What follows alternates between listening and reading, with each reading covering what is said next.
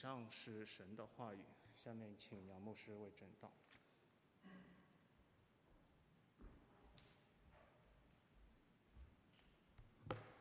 弟兄姊妹们平安，我们先做一个祷告。亲爱的天父，愿你的灵与我们同在，帮助我们明白你末日的启示，让我们来回应你。奉靠耶稣基督的名祷告，阿门。我们每一代人都有每一代人的特点。如果你是生长在、出生在四零后、五零后，你生长在六零后，你一定知道那个年代的人，我们说是苦难深重。可能你经历了这个大跃进、反右、文革，你没有。受教育的机会，你甚至连长身体都没有机会，你没有机会工作，甚至连谈恋爱都失去了自由。我们这是我们的，对我来说是我们的父母那一辈。但是我们看到今天的年轻人，我们会觉得，哎呀，他们真的是有福的一代。不过你别忘了，我们的零零后，你知道吗？他出生的时候，刚刚牙牙学语的时候，就抱着一个 iPad。一个 iPhone，其实他们的压力也是我们所没有办法真正体会的。他们不但将来要面对世界的压力，还要面对这个互联网络、虚拟世界给他们带来的压力。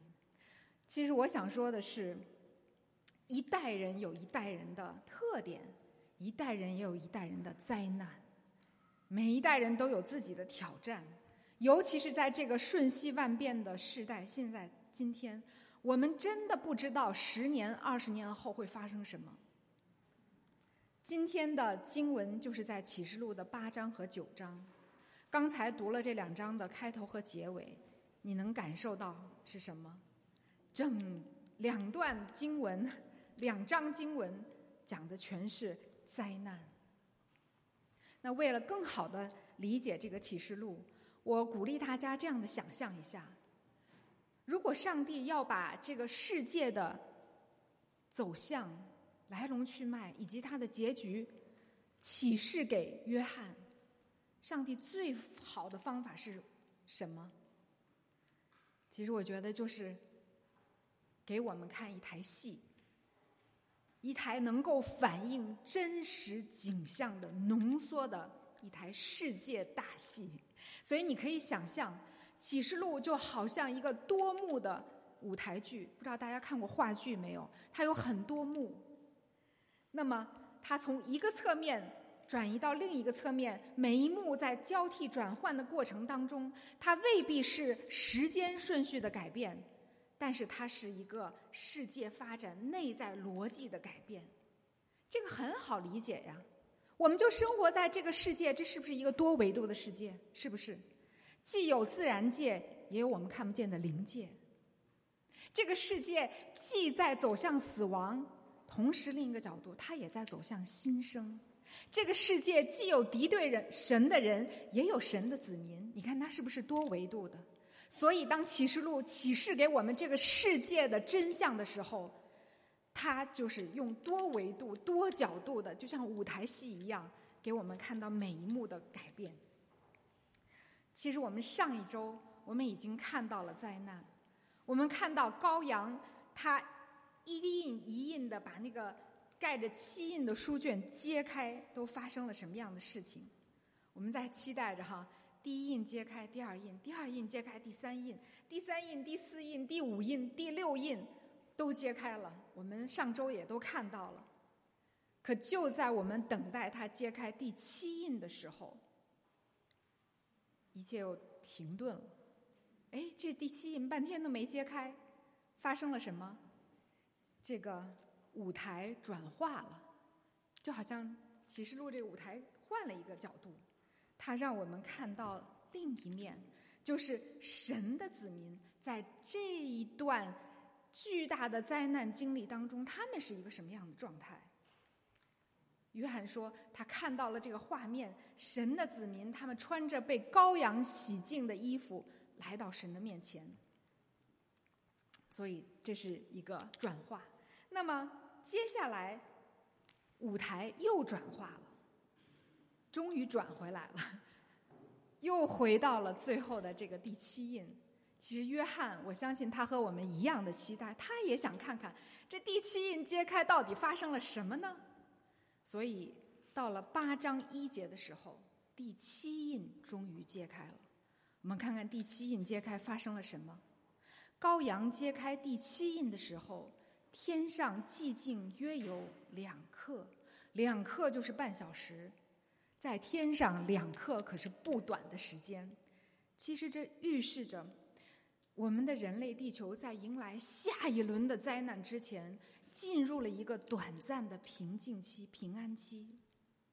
然后第二节说：“我看见站在神面前的七位天使，有七只号赐给他们。”真的很有意思。我们期待了半天，说这第七印揭开什么样啊？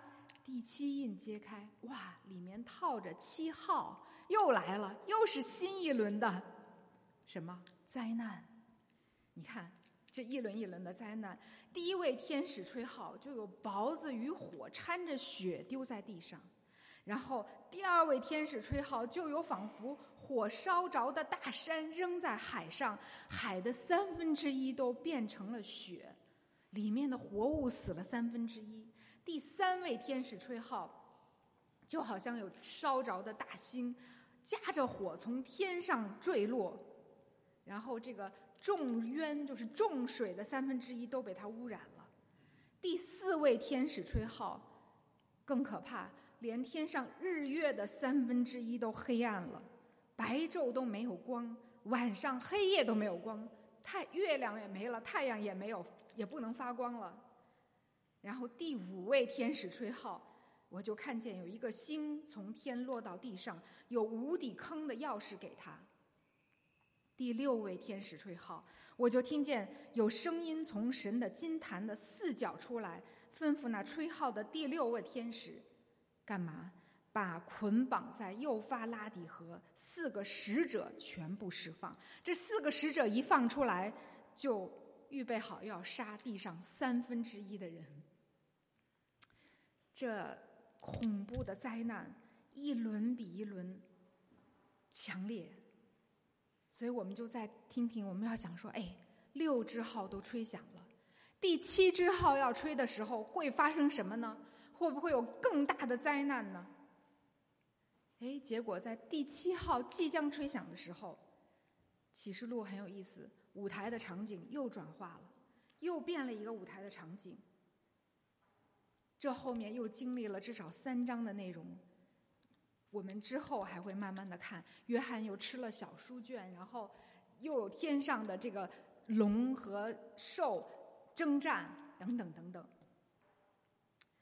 接着，我们又看到了，就是在七号还没结束之后，又来了七晚的灾害。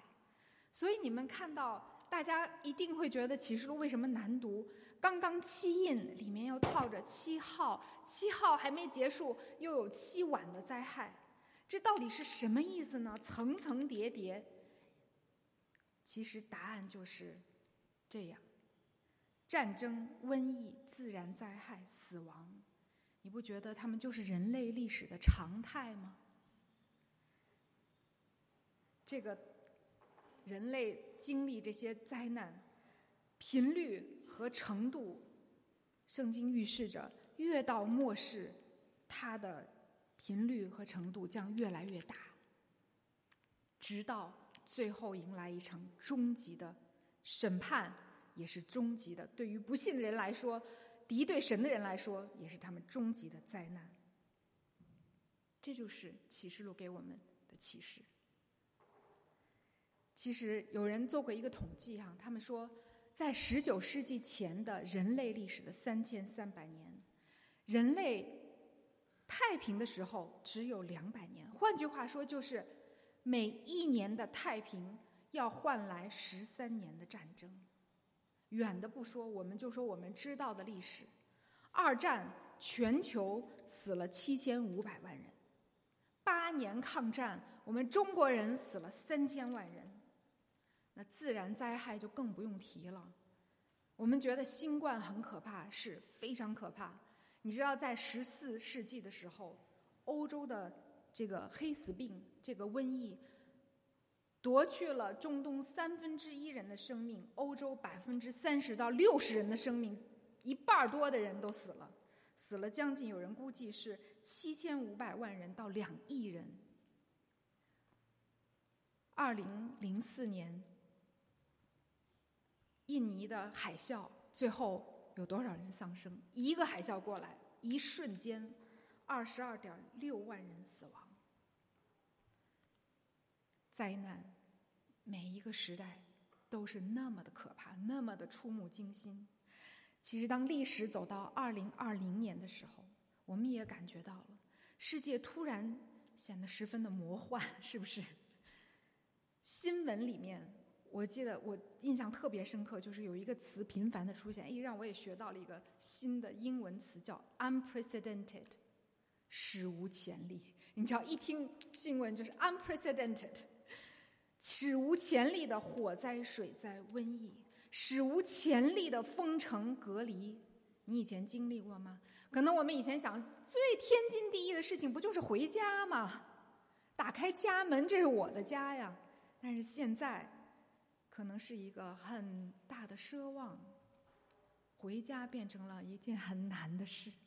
所以我的意思是说，我们不知道灾难会用什么样的面孔来到我们面前。战争、疾病、死亡、自然灾害，它既是人类在恶贯满盈之后的一种咎由自取，它自然走向的一个结果，也是。神的允许和神惩戒世人、让人悔改的工具，其实就是这样。神借着每一次的灾难，一次又一次的对我们说：“醒醒吧！”对世人说：“醒醒吧！”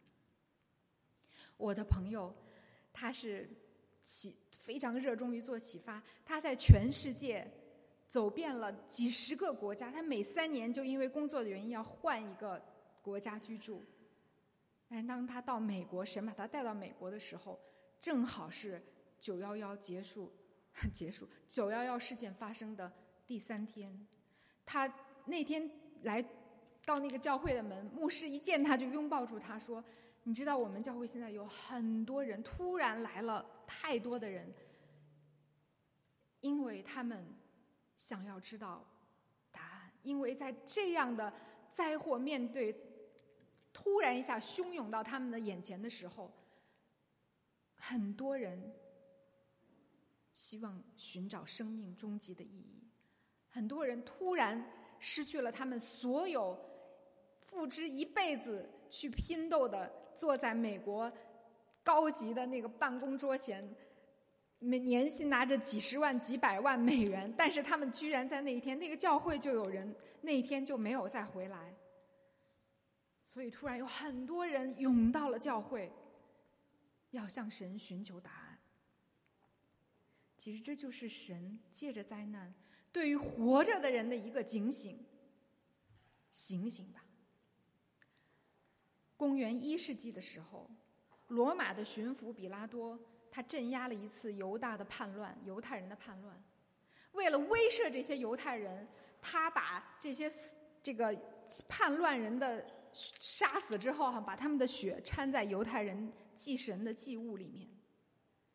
然后门徒就问耶稣说：“为什么会这样？”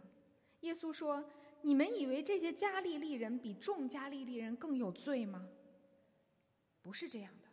你们若不悔改，都要如此灭亡。”耶路撒冷有一座城，叫做希罗亚楼。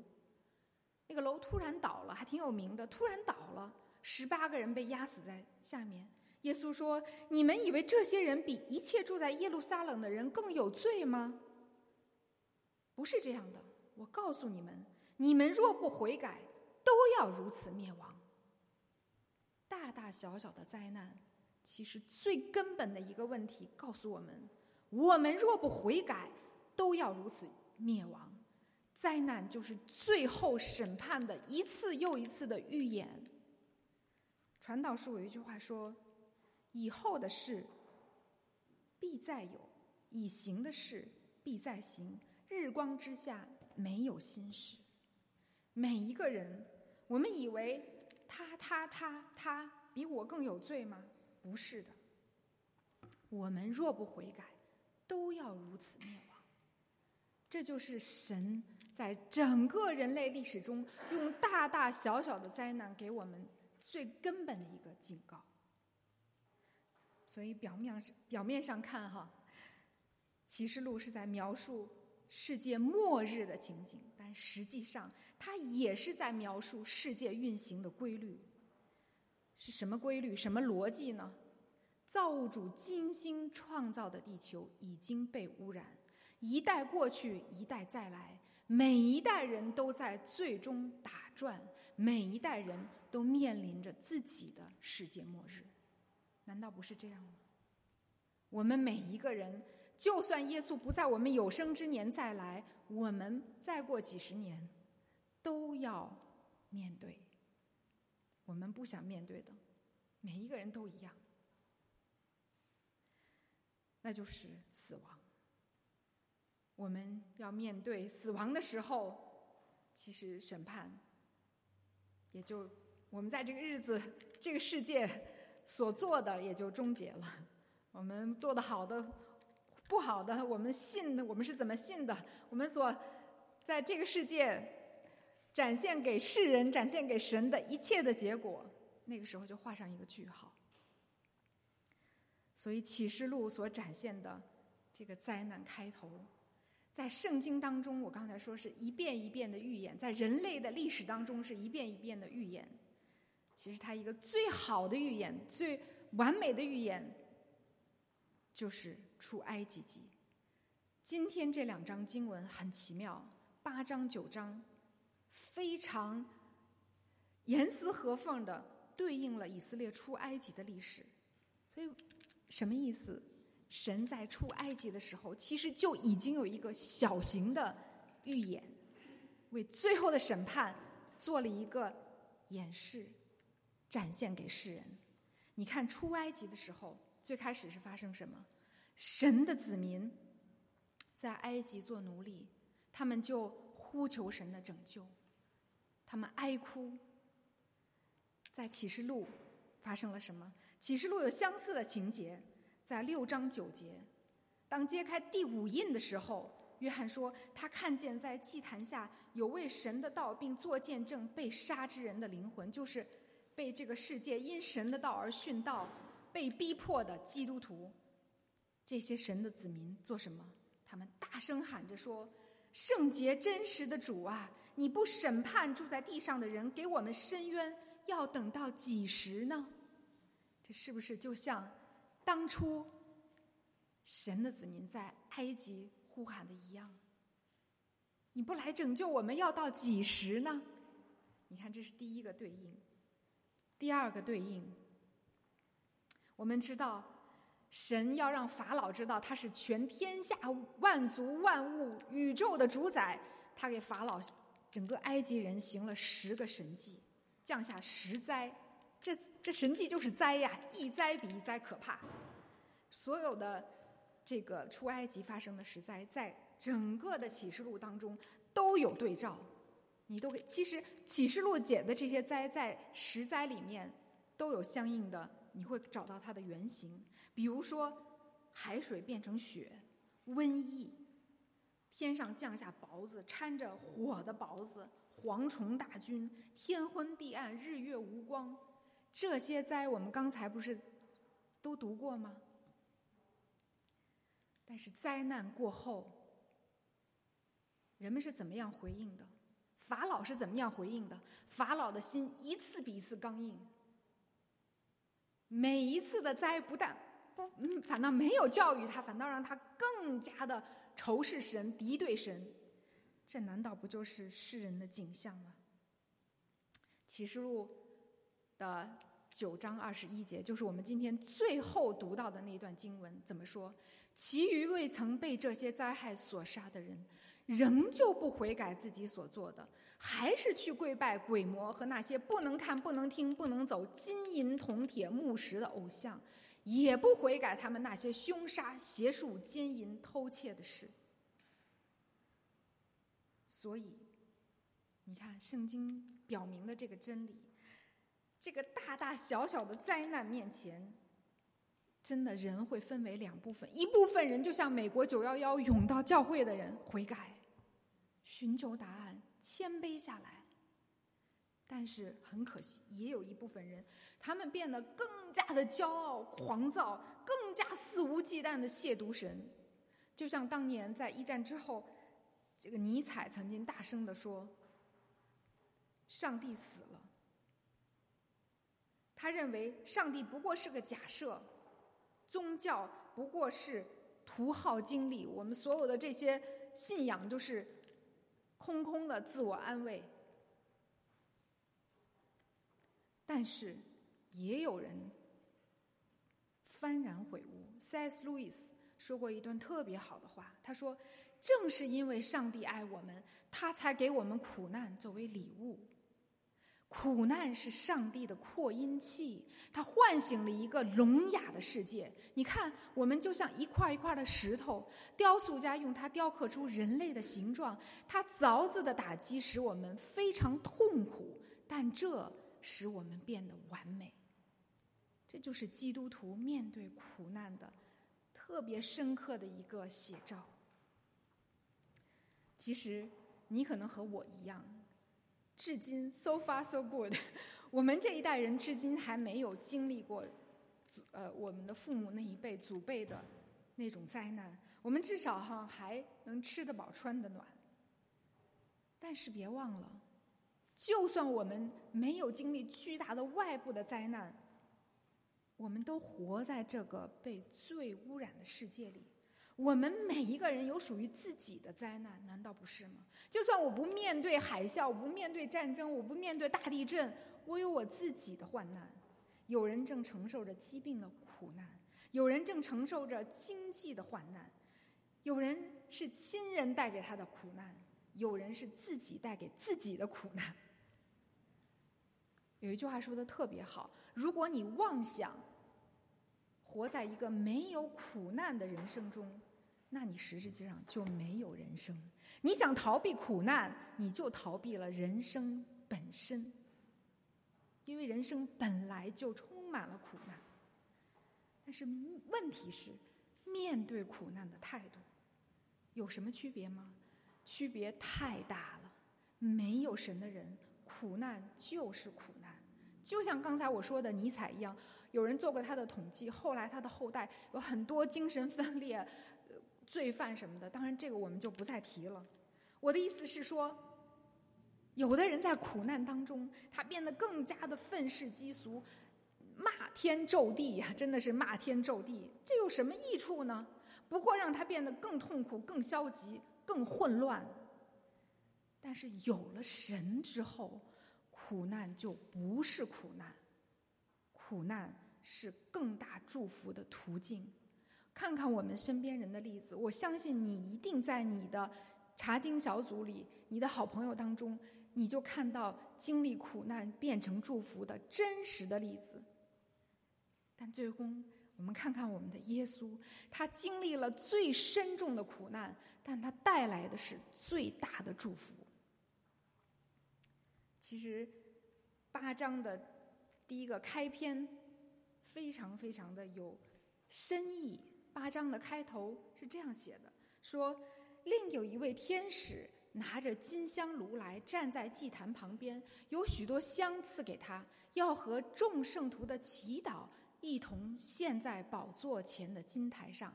那香的烟和众圣徒的祈祷，从天使的手中一同升到神面前。天使拿着香炉，盛满了坛上的火，倒在地上，随着就有雷声、大声、闪电、地震。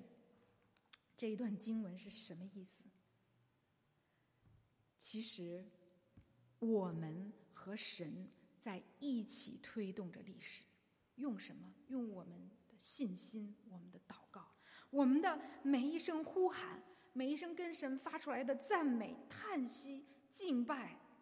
都会到达神那里，就好像神推动这个世界做工发生的一个催化剂一样，天使把我们的祷告倒在香炉，香炉推到世界，一切就发生了。其实，我们和神一起，神借着我们的祷告，在推动着人类的历史向他所设定的方向前进。神类，上帝给世界设了一个什么样的方向？我们是怎么样通过我们的祷告和神一起推动历史，推到哪里去的？我们看，神给埃及降下十灾，最后一灾是怎么样？上帝保守以色列人越过红海，红海居然开了，变成了干地，他的子民就这样的顺顺利利的，虽然说是惊心动魄哈，但是在神的保守下是顺顺利利的逃离了埃及。但是对于埃及的追兵来说，红海的水淹没了他们，他们全都葬身在大水之下。这个是什么样的寓意呢？其实英文的《出埃及记》，它的名字直接译过来就叫“大逃离”，所以整个的《出埃及记》就是一个预言。我刚才说就是启示录的预言，什么意思？将来有一天。最大的灾难来临的时候，神要保守他的子民逃离这个灾难。